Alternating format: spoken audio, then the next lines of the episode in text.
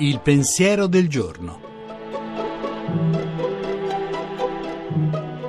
In studio Luca Diotallevi, professore di sociologia dell'Università di Roma 3.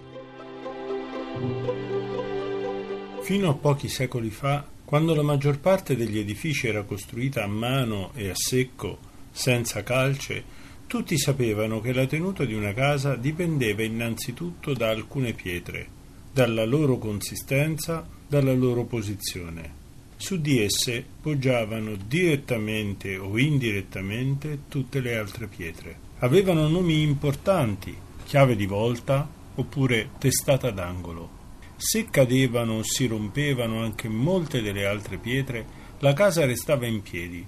Se cadeva o si incrinava una testata d'angolo o una chiave di volta, erano problemi seri. La casa era persa ed andava abbandonata alla svelta. Nella nostra vita le abitudini hanno tanti vantaggi, fanno risparmiare tanto tempo e tante energie.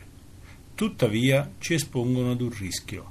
Le abitudini funzionano perché danno l'impressione che le cose vadano avanti senza che di esse noi ci si debba preoccupare. E così, quando arriva un problema, ci si accorge che ci eravamo dimenticati di controllare la testata d'angolo o la chiave di volta della nostra vita, delle nostre giornate.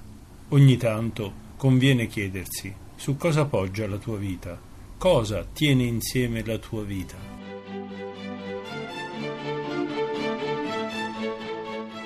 La trasmissione si può riascoltare e scaricare in podcast dal sito pensierodelgiorno.rai.it.